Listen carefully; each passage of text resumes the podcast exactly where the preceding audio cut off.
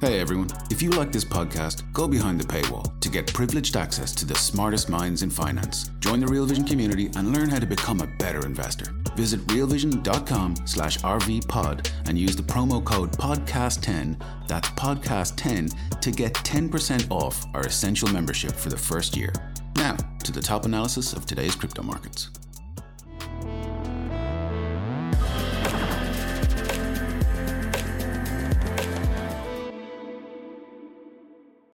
How is the DeFi space adapting to a developing banking crisis? Welcome to Cryptoverse, a live show every Monday and Wednesday where we focus on big, interesting, and promising developments in this space. I'm Ash Bennington. Today I'm joined by Ben Whitby, who looks after regulatory affairs at Qredo, the cross chain protocol for digital asset managers and traders. Ben, welcome to the show.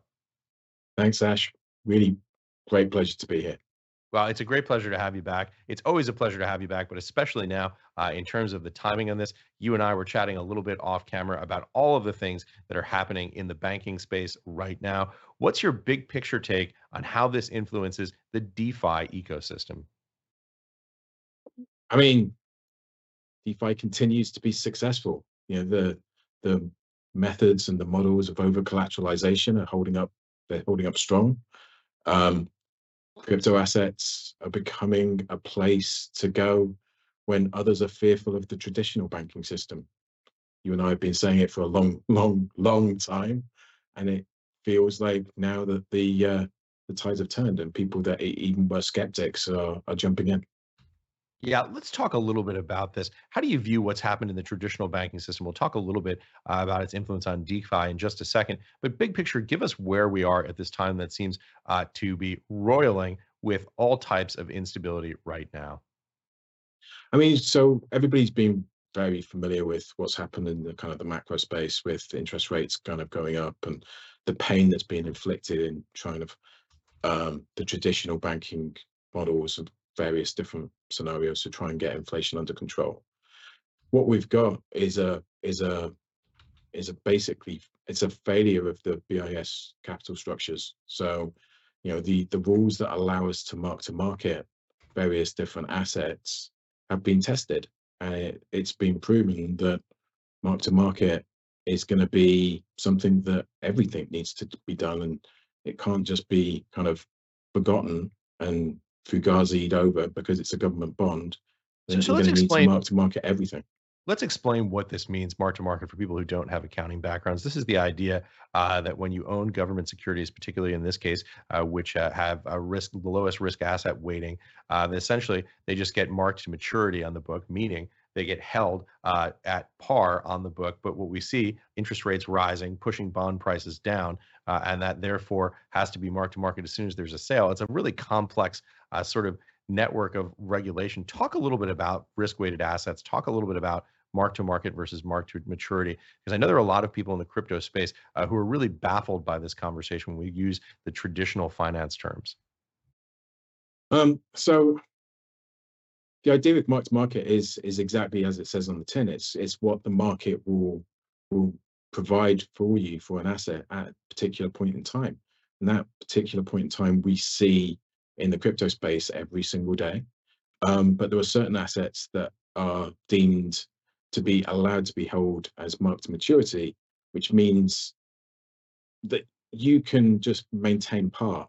And it's almost, if you put it into a DeFi perspective, like USDC maintaining the dollar peg, no matter what happens in the market, no matter where the transparency lies.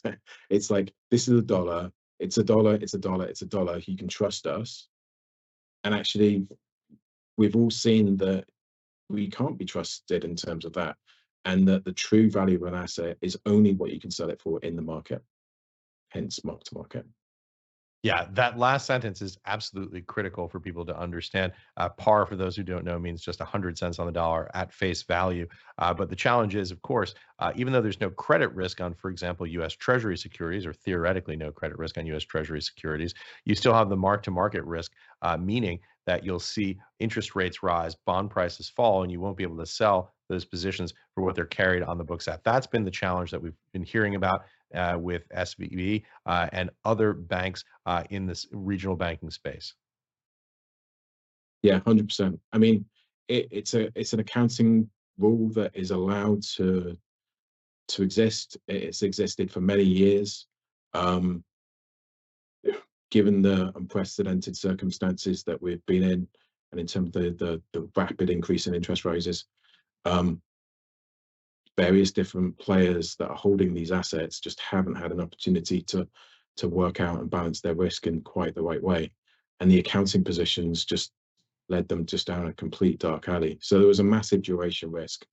Um, and obviously it's had a significant impact in the traditional space uh, below the, the, the GSIBs, the, the financially secure, um, systemically important banks that have been deemed too big to fail.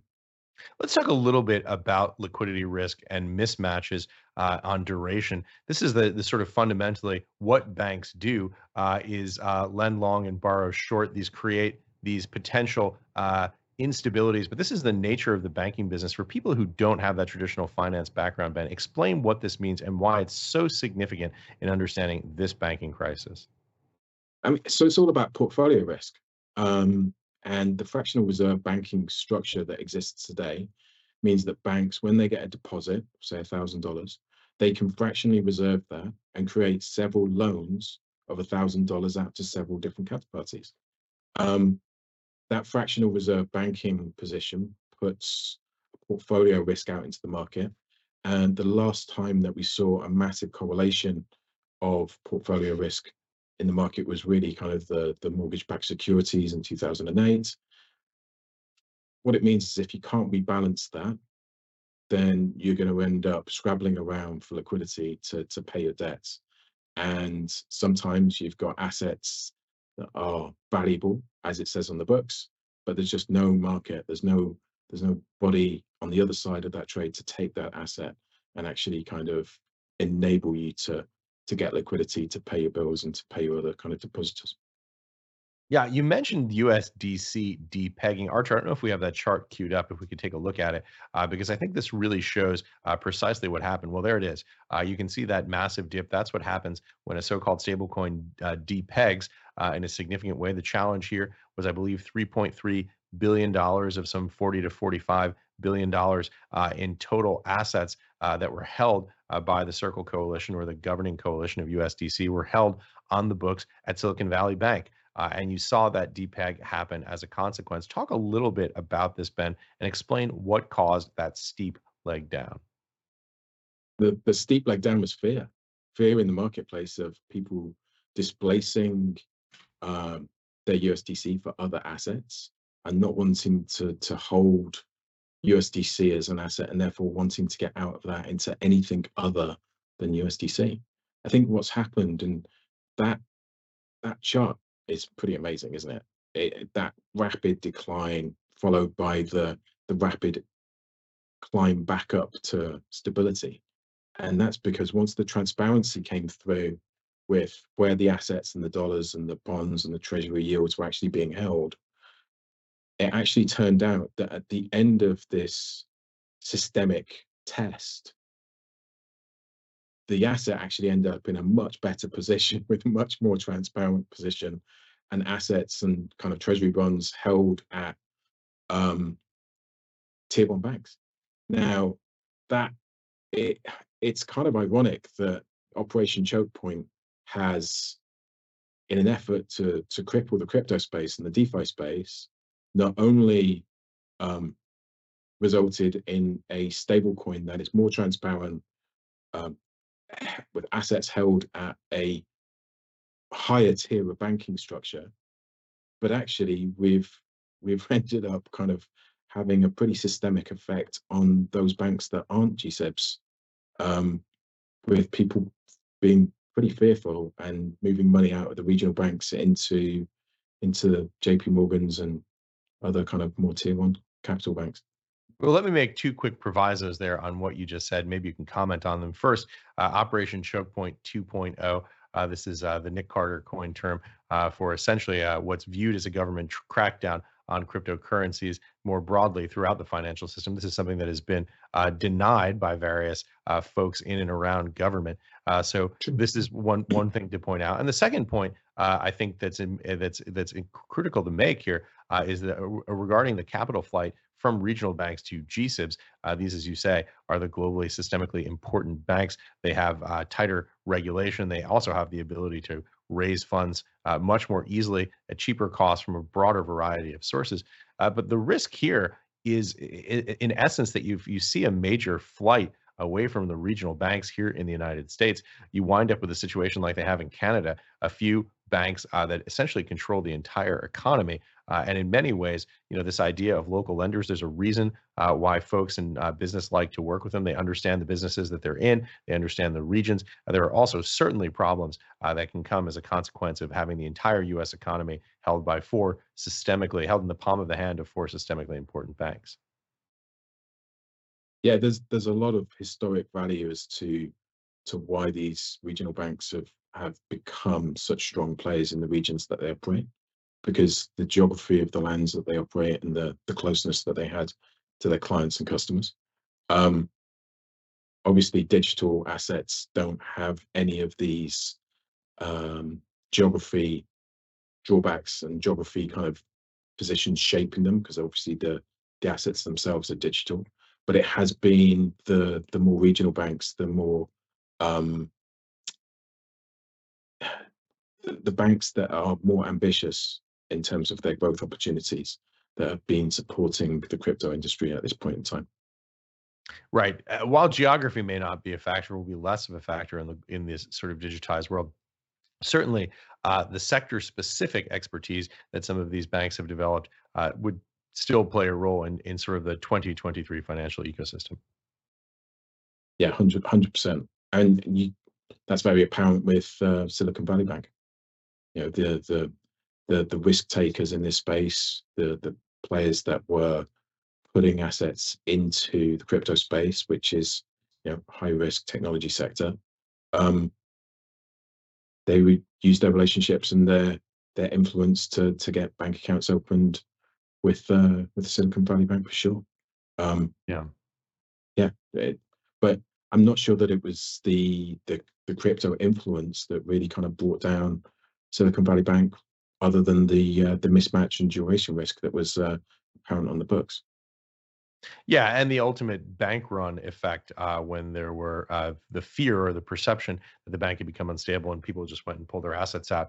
Uh, and yeah. by the way, uh, that's probably a pretty natural reaction. What happens uh, when you have a relationship with uh, with Silicon Valley Bank or any other regional bank, and you also have a relationship with you know Citi or JPM? Uh, or uh, another one of the GSIBs, that there's just going to be capital flight because people have to secure. I've, I've heard from people who I know personally who have said uh, they made that decision with their business themselves when they had the opportunity uh, to move capital to a larger bank. They did so. No, it's you know it's exactly the same as Terra Luna collapsing in crypto world. people were just like, no, thank you very much. We're going to take these assets out. We're going to take them back, and the underlying asset, in this case, Silicon Valley Bank as the entity collapsed, and crypto's case, the Terra asset collapsed. So, talking of which, we've given this great primer on what's been happening in the traditional financial space. We've set the table, so to speak, here on uh, on banking. Let's talk a little bit about DeFi. Let's talk a little bit about digital assets and how this potentially influences them. Uh, what's your thought, big picture, about the influence that this crisis has had on the DeFi ecosystem? Well, so I think assets in the crypto space have um, undergone quite a positive change in terms of the, the the awareness of it being slightly correlated in terms of the traditional banking sector. In terms of DeFi, it's pretty much steady as she goes. We've had a number of different failures um, that over the last six months have been more closely related to centralized uh, or CeFi type of activity where it's kind of that bridge and there's a there's a strong intermediary.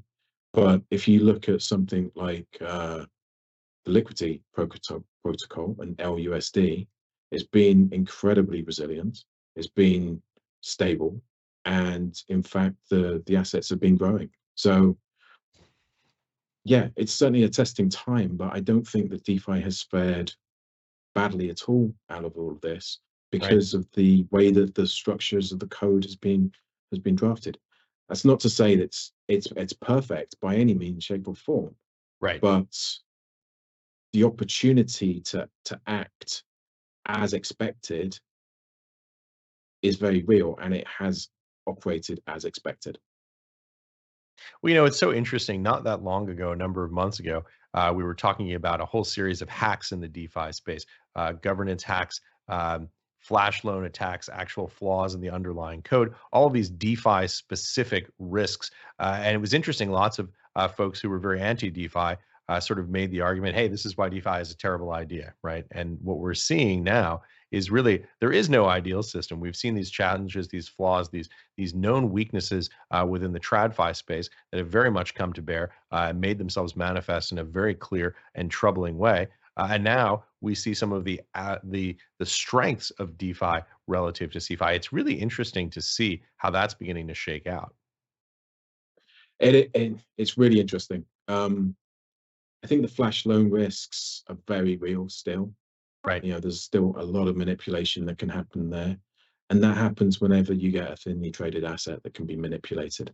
Um, and because the the smart contracts rely on the price feeds from a very small number of um, of chain sources, whether it be kind of uh, the price reference feed of something like Chainlink or some of the other kind of competitors like um, Covalent or something like that, then you're gonna you're gonna look to be able to manage systemic risk on that, and you can look for parallels in things like LIBOR when LIBOR was manipulated, the various different positions that took place on that respect. But um, at the end of the at the end of the day, it comes back to the the the opening comments that we made about marking to market, you have to be you have to be able to be confident that you can liquidate an asset at a particular price in order to to base your value off it. Yeah. Hey everyone, we're going to take a quick pause and hear a word from our partners. We'll be right back. Uh, great conversation. Listen, let me just invite the viewers in uh, to join us Put down your questions in the chat below wherever you're watching. We'll ask the best ones on air later in this conversation. Remember, Real Vision crypto members take priority, but the good news is membership is free. Go to realvision.com forward slash crypto to sign up. That's realvision.com forward slash crypto to sign up. Uh, with that said, let's come back to the conversation. Uh, another thing that's interesting to me that's come up as a consequence of what's happening in the TradFi space uh, is some of the, the, the challenges that we see around stable coins the idea of how do you essentially tie on-chain assets to off-chain dollars. This is a question uh, that pretty clearly I think it's reasonable to say has not yet been fully solved. Uh, three opportunities sort of are, are out there uh, for the future. I'll just list them very briefly. CBDCs, of course, central bank uh, digital currencies, treasury-backed stable coins, and one that's come up recently, uh, these so-called deposit coins. JP Morgan appears to be working on one right now. Any thoughts on how that may change the DeFi ecosystem if and when those technologies come online? I mean, personally, I can't see a central bank digital backed currency, and CDBC, hitting DeFi. Um, I can't see anybody apart from the clearing banks, the GSIBs, being allowed to hold those assets. Um, predominantly because they break fractional reserve. Why would you hold anything else other than other than a CDBC if you were given the choice and given the option? Um, I mean, maybe because time. you can't, maybe because you can't lend it out. Maybe there's some legislation or regulation around that. I mean, it's one potential answer. Yeah, maybe. Um, I definitely think that um, the clearing banks and the the GSIBs will be potentially anybody that has to kind of evidence kind of capital controls. They might be allowed to hold uh, CDBCs. Um, I think there'll be a tremendous help when it comes to monitoring the resolution requirements. I mean, you know, we could put resolution requirements on chain today and have real time transparency to the the, the Fed, the Bank of England, the various different centralized counterparties that are responsible for monitoring resolution um, and risk of these systemic organizations. Um, in terms of the deposit coins, I think they are probably a needed natural next step. Um, I had a great deal of concerns about the the stable coins that were coming into just being discussed by individual banks and kind of made several occasions parallels with the uh, the wildcat banking sector um, of the 1860s, where the gold just wasn't there. The gold wasn't up in the hills and the mountains the way that the wildcat banks said that they would. Um, transparency is going to be key on on everything that we're doing, really. So the more auditors, um, accountants, um, understanding that there is on BlockFi and trading spaces and various different uh, scenarios, the better. Yeah, and in many ways, this technology is uniquely well positioned to provide precisely that transparency. When you talk about accountants and regulators, just to give our audience a bit of an idea of your background, uh, you spent seven years at HSBC uh, as a working in regular con- regulatory conduct and financial crimes, and also three years at PwC in governance, risk, and compliance. Earlier in your career, you were an analyst at Lloyd's of London. This is a tremendous amount of experience looking at precisely these kinds of issues and thinking about the challenges that we see in the banking system as well as the opportunities that DeFi can provide. Yeah, and a, a, lot of what I did during my career all resolved around making sure that we could report correctly to the central authorities. Um, and you know, I remember after Lehman collapsed uh, in 2008, we worked with the various different regulators around the world as part of PwC, and then stepping across the road into HSBC, we had to encounter kind of interactions with the then FSA to make sure that we could demonstrate resolution capabilities and resolution capabilities that we put in place. What, what does that mean? Early days. People who don't know about bank resolution. Um, so there were certain guidelines and, and structures that are now in force that mean that a bank periodically has to demonstrate its capability to meet its capital requirements. And the the the risk of it falling to a place where it can't meet those capital requirements, um, it would be brought under the wing of a regulator and given a soft landing.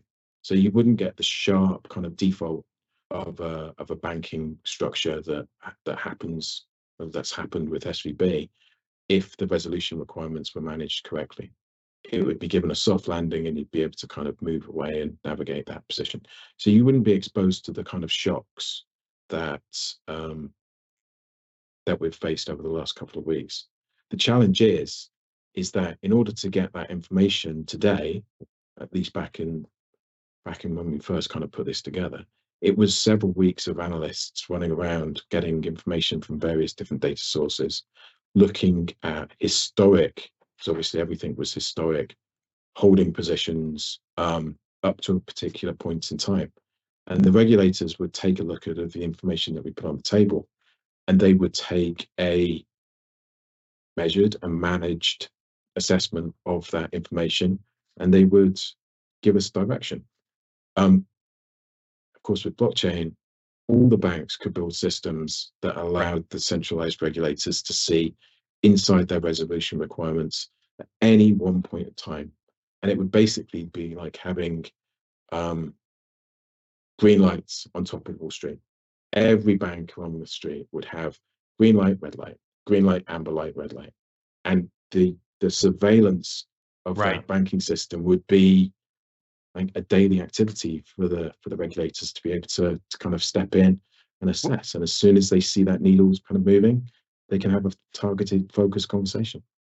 Yeah, and it can be continuous and in real time. Even the best yeah. audits now are snapshots of, of, sort of historical events or historical uh, pictures of what a bank's capital structure looks like. This is something uh, through DeFi that can truly be real time, measured on a transaction by transaction basis. Uh, it can be reported publicly, or some component of it can be reported publicly. It's a pretty extraordinary idea, concept, world that we could be moving toward in this space yeah, I mean, it's been 10 years.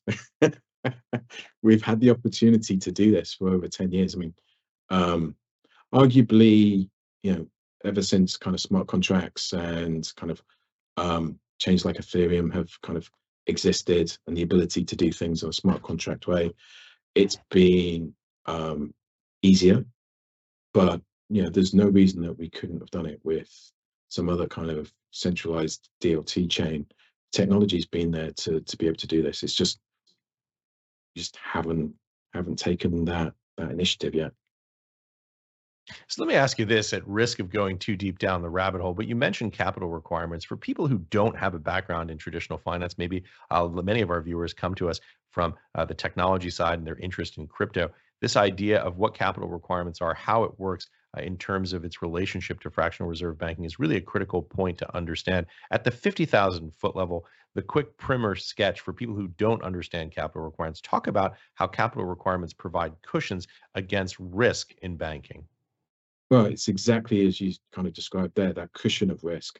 So the the idea is that for any bank or any kind of financial institution that has loans or uh, risk out in the marketplace, that they keep on their own balance sheet a proportion of assets in relation to the amount of risk that they've got out in the marketplace. And the amount of assets that they've actually got held on their balance sheet is actually discounted. So things like government bonds are given top tier weighting. So every dollar that you've got in a government bond equates to one dollar of risk asset that you can put against your capital. BIS actually came out with framework and guidelines. By the way, for people who don't know, this is, the, this is the Bank of International Settlements that coordinates central bank activity globally. Yeah, they came out with uh, an initiative a couple of months ago to actually look at Bitcoin and what kind of discount rating um, holding Bitcoin on your balance sheet would have. And obviously, if your if your weighting is zero, it doesn't matter how many assets you've got on your balance sheet, you're not going to add to your capital reserve. If your weighting is 100%, then every dollar that you put on there is is going to increase that that reserve. And assets throughout the the spectrum, let's say from dollars to Bitcoin, are given a specific tier of how much they're discounted. So where did they land? BIS, I mean, it was sub 5%. I mean, I hope that would improve over the course of the next decade, but um, right. they're not going out there shouting to the traditional banking sector that they need to put Bitcoin onto their balance sheet just right now. Well, listen, when you look at the max drawdown charts of Bitcoin and you see those numbers uh, slightly increasing, I guess, from uh, the uh, high 90s, which is just disgusting, uh, to some number less than that, uh, it gives you some sense that it is improving in terms of volatility, but it's still whatever it is, an 80 vol asset. Yeah, man, I think it's slightly less than 80 vol, but it's certainly out there. Um, and then, of course, you've got the the long tail of spectrum of other assets as we kind of move out of the the the top tier assets to much more kind of uh, risky and speculative assets. Um, but yeah, that the the idea of putting money and putting assets into something that could go to a million bucks or could go to zero is is always is right. always out there and it's all about risk positions and i think i'm of the opinion that people should be allowed to make their own informed choices on those risk positions and enter into a position that they they wish to um there are certain things that are happening in the regulatory space at the moment that are really difficult in terms of precluding organizations and individuals from from that asset class. So it's uh, yeah, it's very difficult. Let me ask you this because it was a concept that came up during my conversation last week with Perianne Boring. Uh, this is a great idea, uh, I think, to discuss and to talk about and to unpack. Uh, Perry was making the argument about fully reserve banking, full reserve banking here uh, in the US as well as abroad. Are there opportunities for full reserve banking rather than fractional reserve banking in terms uh, of some of the stability issues that we've seen around these banks uh, recently? I mean, that's what Circles is with USDC. It's fully reserve banking. It's a uh, it's a money market instrument. It's near term money market instrument. It's um it's ironic that USDC is going to be seen as a much safer asset for people because of the transparency that you've got rather than some of the other kind of places that you can hold assets. Um, personally, I don't think that we're ever going to get to a position where banks are fully reserved. I just don't think there's enough money or dollars in the world to be able to do that. Mm. Um, especially when you look at things like the derivatives market. You know, there's always going to be risk on, risk off, and you know, a zero sum game is effectively in humans' nature. Well, let me play devil's advocate here. The idea that Circle uh, USDC can be fully reserved, uh, it may be fully reserved internally, but if the assets are held at fractional reserve banks that have the potential uh, to fail as a consequence of their inability to manage liquidity risk, is that really fully reserved? No, I mean, and that's the thing. You start going down the rabbit hole, and somewhere, right. somewhere, it's turtles all the way down, right? That's that's the nature of fiat. Yeah, I wonder if there's a way. I I uh, actually was thinking about this this morning. In order to get to fully reserved banks, I think there'd be two problems that you'd have to solve. First, you would have to find a way to legally wall off effectively the fully reserved assets from the fractional reserve assets because the risk would be if you had a, a, a, fractional reserve bank which frankly is just about every bank in the world today at least in the western world uh, you would have you would have uh, this sort of fractional reserved uh, entity with a fully reserved entity uh, attached to it. And the question would be if there were a failure of the parent company, the fractional reserved uh, asset company, uh, what would happen? Would you essentially become a general creditor if you held even the fully reserved assets? That's number one. And number two, with fully reserved banking, the question is how do you monetize it? Obviously, when you have uh, fractional reserve banks, you can take those deposits in, you can lend them out, you can generate return on the assets uh, against the liabilities that you hold in DDA accounts. But what happens in a fully reserved bank system where you don't have the ability uh, to lend the assets? Where do you make the money? I guess one example uh, of a solution to that could be fees. You could simply charge to transact in it, and if the uh, you know model was efficient enough hopefully those fees could be small enough uh, and those institutions that were banking on a fully reserved basis might have the opportunity to make money but boy those are two really big unanswered questions. Well so let's look at this from a crypto lens. When you when you start to look at fully reserved banking you can you can look at assets that are you know fully backed. You need to make a yield on that. You need to make a return on that um, you're looking for incredibly low risk because any lending incurs risk. I would say that probably staking is as close as we're ever going to get to a risk-free rate, where the the instantiation of the staked assets, and they certainly carry risk, and you have to do work in terms of making sure that you don't incur the, that slashing risk. But those staked assets being formed as part of that protocol start to yield, you know, in Ethereum's case, between four and eight percent, depending on what's what's happening with that that asset. You match that into the a stable coin that could be built upon that, and you potentially are talking about a fully reserved with yield system. Yeah, two challenges that currently exist in the system. One, uh, of course, is what happens if that underlying staking asset is deemed a security by authorities here in the United States and abroad throughout the developed world. That's a question that we see with Bitcoin now. We had the Attorney General here in the state of New York, where I live, uh, file suit in New York State Supreme Court alleging that Ethereum is in fact a security. That's one open question.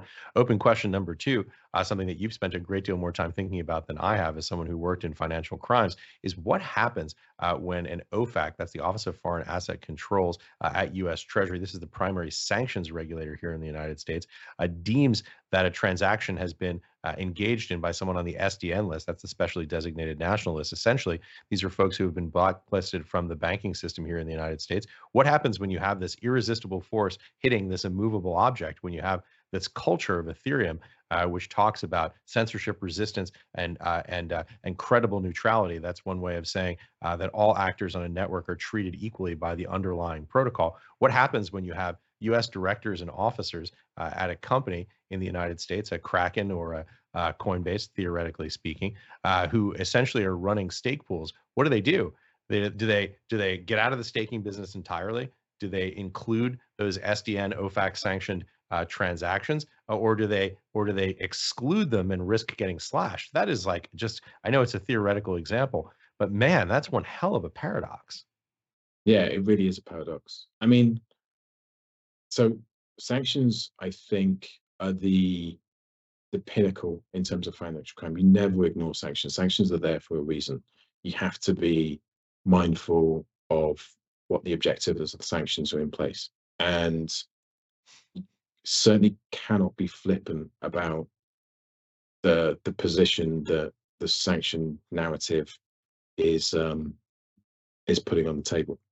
Now, where we where we get to in terms of the protocol, you start to kind of expand that out to kind of real world positions, and you know, add all parts of any kind of technology stack. You can always look at various different actors.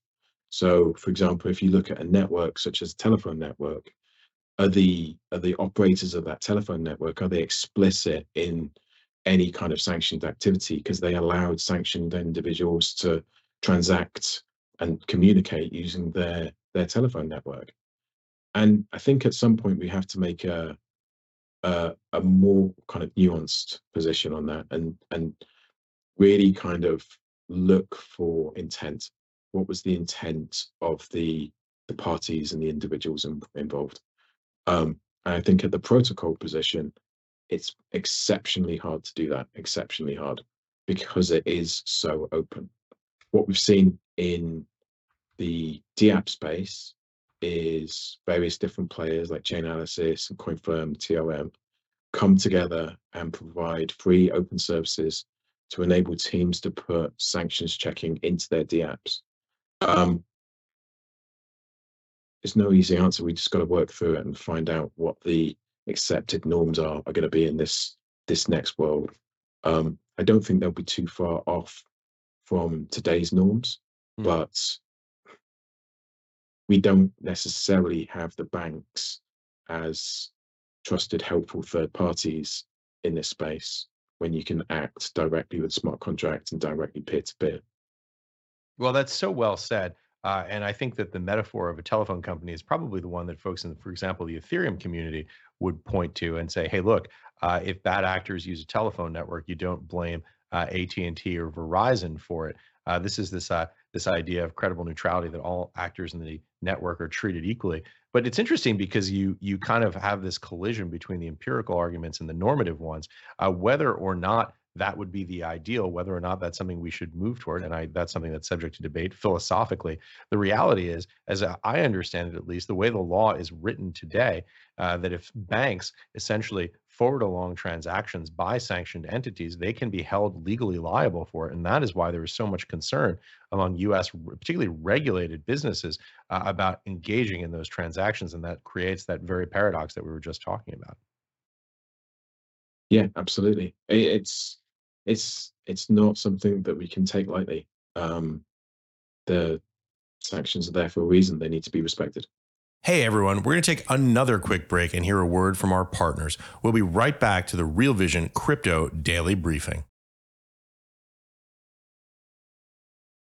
Yeah, uh, obviously a lot more to come in this space, and we're going to be following it closely. And I hope you can keep coming on and joining us in these conversations because you truly do have the expertise and the background uh, to really add to this in a very meaningful way. And these are very sort of challenging conversations because they require a detailed knowledge uh, of the crypto slash digital asset ecosystem uh, where you spend all of your time now, as well as an understanding of the legal, regulatory, compliance, and legislative framework from the traditional banking system, where all of these issues have been adjudicated uh, and argued over much more closely. So much great stuff to talk about. We've got some some questions coming into us right now from our viewers. The first one uh, is from friend of the show, Santiago Velez. Hello, Santiago. I'm glad you're watching. Uh, how do you envision institutions entering DeFi, and what will the role of MPCs be in that process? Do you see the likes of Fidelity using a DEX, and what is the prerequisite for that? By the way, I should say MPC is multi-party uh, uh, computation, uh, and DEX is decentralized exchange. So I, I would say that institutions definitely need to get into DeFi. They they need to explore the boundaries of exactly uh, the control structures that are around there in in that respect. Um, it all depends in terms of objectives the the biggest thing that I see organizations do at this particular moment in time are one getting exposure to this space, two looking to stake assets where they can to to get into that risk free rate, risk free rate, um, and gain yield, and two start to put different kind of DeFi packages together um, that enable them to to offer various different products to um, to their clients and to their users. But the, the opportunities to to to navigate in in DeFi are significant. You know, I always come back to a really nice example that happened at HSBC before I left with with Cairn Energy. Now they were Cairn Energy was looking to do an FX transaction, and um, the FX traders on the desk of HSBC front run that transaction. They are caught up by the the US regulators. One of them, I think, went to prison, and that scenario where you're putting an intermediary in between your your objective and your desired goal always is subject to the opportunity to be front run.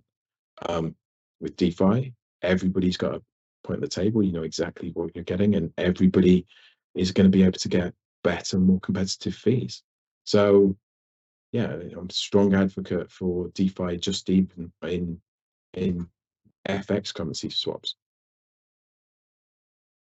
What does that mean exactly, and how might you see it be implemented? Because FX, cross-border payments, cross-border transactions are a huge use case in the DeFi space. How would you see that working? Well, first of all, I think we need more transparency. No, sorry, not more transparency, more privacy actually in in DeFi, because a lot of the challenges that you have are one of the some of the benefits of of transacting with um, DeFi smart DeFi protocols uh, contracts and AMMs is the the opportunity to enter into a an executionable trade and understand exactly what you're getting out at the back end. But because everything is so transparent, people can actually I think the term in, in crypto is whale watch. They watch the addresses on the blockchains and set up programmatic alerts to copy various different trading activity. And if that copy activity extends into institutions, then we end up in a very difficult position because you know we'll end up with other players trading against that position and trying to take advantage of the uh, the opportunities that are in that space. And it's being manifested in traditional regs by giving institutions large order uh, exemptions, meaning they don't have to report their orders for a period of time until after they've made the trade, the transaction. In DeFi, you don't get any of that. Your transaction is open, it's transparent to everybody. So I actually think that we need more transparent, more privacy and less transparency on DeFi. And we need to consider the the positions of um, reporting assets and reporting transactions after the fact without making them completely transparent on chain. So that's interesting. That's a, a kind of an almost fragmentation, greater uh, privacy for those enacting those tra- in, engaging in those transactions on the one hand, and yet at the other uh, side, essentially the capacity to report those ex post to the various authorities that would need access to that information. Yeah, and it kind of goes against um, the kind of challenges of sanctions as well, because if you're engaging with a position that you know has got sanctioned actors involved, what what position should you actually take in that?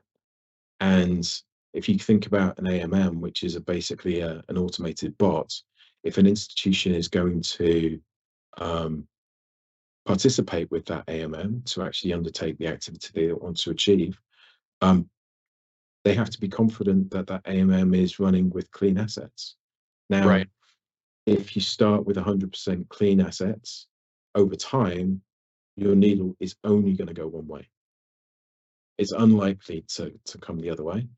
Um, meaning like it's going to only go down from there. That the yeah, it's inevitable. Yeah, it's inevitable. I mean, you know, the laws of entropy. Everything starts off bright and shining and ends up cold and black. It's like the or inevitably the uh, the milkshake that you're making with nice fresh strawberries. As soon as you end up adding some sneaky rotten strawberries in there, first few are fine. By the time you've added 50% rotten strawberries, it's not really milkshake anymore.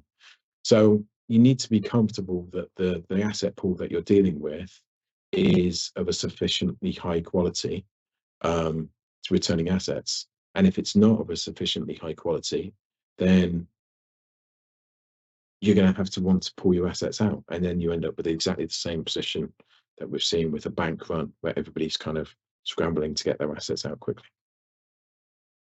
Yeah. Here's a question from Paul on the Real Vision website. I've heard Coinbase is making some big changes. Any more information on what's been worked, what's being worked on there? I mean, I'm not, I'm not close or inside to, to the Coinbase position. I do see what they do publicly. Um, I think Brian Armstrong is doing an amazing job, kind of pushing various different narratives in that respect. I think that the move into base and they're releasing of a DeFi um, layer two is a genius move. It's going to give people a lot of confidence to go and explore into this space. Um, and it's going to allow them to build different things, um, all kind of backed up and you know the the arguments of the blockchain trilemma about speed, security, um, and transaction throughput is is falling away with the, the the evolution of the blockchain space. And I think, you know, we've said it before uh, several, several times. We now exist in a multi-chain world, and I don't see that going away anytime soon. I mean, I think there was a there was talk of I think Arbitrum pushing out a, a layer three, a roll up on their Arbitrum roll up. So it's it's it's things are going to get cheaper and quicker and easier to transact. Yeah, it is interesting to see how these L1s twos and threes uh, potentially have the ability to solve the trilemma of uh, security, decentralization, and scalability. We should say that Base is the Ethereum-based Coinbase Layer 2 protocol uh, that they are working on uh, and has been released, I believe, uh, uh, already. Yeah, it's been out now three or four weeks. So it's um, yeah, the Coinbase team doing amazing, amazing job. I mean, I'm a bit biased, obviously, because they're an investor in uh, the Qredo project. So um, yeah, I, they've always got our support in, in everything that they're pushing through. More importantly, the values that they hold um, are true to the space. I think they get quite a rough time from people in the the the crypto community because they're big and successful and they're trying to do the right thing. Hey, Doug Qredo, I just wanted to ask a question. This one comes to us from Mr. Ali on YouTube. As decentralization becomes more important for the crypto industry, how does Qredo balance the need for decentralized custody solutions with the regulatory requirements that come with holding digital assets? Boy, uh, Mr. Ali has been paying attention. That's exactly what we've been talking about. How do you guys balance that out? Simple. The assets that are held on Qredo are users' assets. They're not Qredo's assets. There is no there is there is no confusion about where title sits with with those assets. When you're dealing and you're holding your assets with the Qredo blockchain, they they're your assets. Simple as that. Now there's going to be different things that we can um, help organizations do in terms of maintaining and managing that spectrum of ownership. Um, but if you want to, you can maintain 100% ownership and title if you want to, you can build structures and governance structures that enable you nobody to actually hold title of those assets. So, for example, you could build a, a BLS policy threshold of um, three of six players, for example, and you could give two key shares to one organization, two key shares to another, and two key shares to the third and final. Now, at any one point in time, nobody has custody of those assets. Mm. But yet you all have the ability to kind of collaborate, come together and move those assets and therefore have title. It's yeah, a very different world. Yeah, I was just going to say this touches on uh, Santiago Velez's point about MPC, multi-party computation. Uh, some of the interesting things that are happening with account abstraction on Ethereum really is a fascinating world in terms of your ability to make this money truly programmable and based on logic that gets specified within the code. Yeah, I mean, so we've had a lot of conversations about account abstraction over the last couple of weeks and how it's going to be the death of MPC. Um, it's really not. You know, we've got some ideas that we're going to be talking to the market in the next couple of weeks, months, where we're talking about MPC and account abstraction working together. Now, that things get very exciting when you start talking about that. And it's predominantly because of the way that account abstraction works. Now, account abstraction, the way that um, the the changes that are being made are incredibly beneficial to the the, the ecosystem. But although it enables a smart contract on a chain to be a first class citizen when it comes to making transactions and activity, um, you're always constrained and bound by that that ecosystem. Now, Qredo, one of our strengths is cross-chain communication, and we're going to be looking to enable cross-chain communication with something called general message passing, which will allow you to control all chains. Here's another question from Mr. Ali. Any thoughts on the recent rush of depositors to money market funds, and how will this affect the banking crisis? Uh, let me just ask this before uh, we get into that question. For folks who don't know what a money market fund is, talk a little bit about what that means, uh, what some of the risks are with money market funds, and how they differ from traditional de- demand deposit accounts in the event of an insolvency. I mean, it's to do with the ability to actually find liquidity and actually the the predominantly in the tiering and layering of those different assets. So, you know, you and I were talking earlier about the various different um, credit positions, equity holding positions, debt positions, etc., etc., and the seniority of where you come into in terms of that that play. The money market instruments are representations, as close to as representations as you can get to actually holding assets, but they're built via holding kind of various different tiers and flavors of bonds, um, which means that you can you can sell them with much more confidence and there's more liquid position, so people can move in and move out. And I think yeah, it's it's a direct consequence of people trying to get to a fully reserved system. Yeah, very well said, Ben. Uh, an incredible conversation here today. We've touched on a lot in the depths of the banking space, uh, into the depths of crypto. Final thoughts, key takeaways that you'd like to leave our audience with. It's a so this this crypto space is very very risky. It's still very risky, um, but what's been apparent is that there have been now systemic tests against it and things are surviving incredibly well. In fact, you could actually say it's it's anti-fragile for you know mm. for whatever that made-up term that Taleb kind of made all those years ago. Um, we're getting stronger and stronger because with each failure, we're finding the weaknesses and we're shoring them up and holding them up. And so, yeah, we're getting we're in a much stronger position now than in 2018. We're in a much stronger position now than like 2015 when things were very nascent.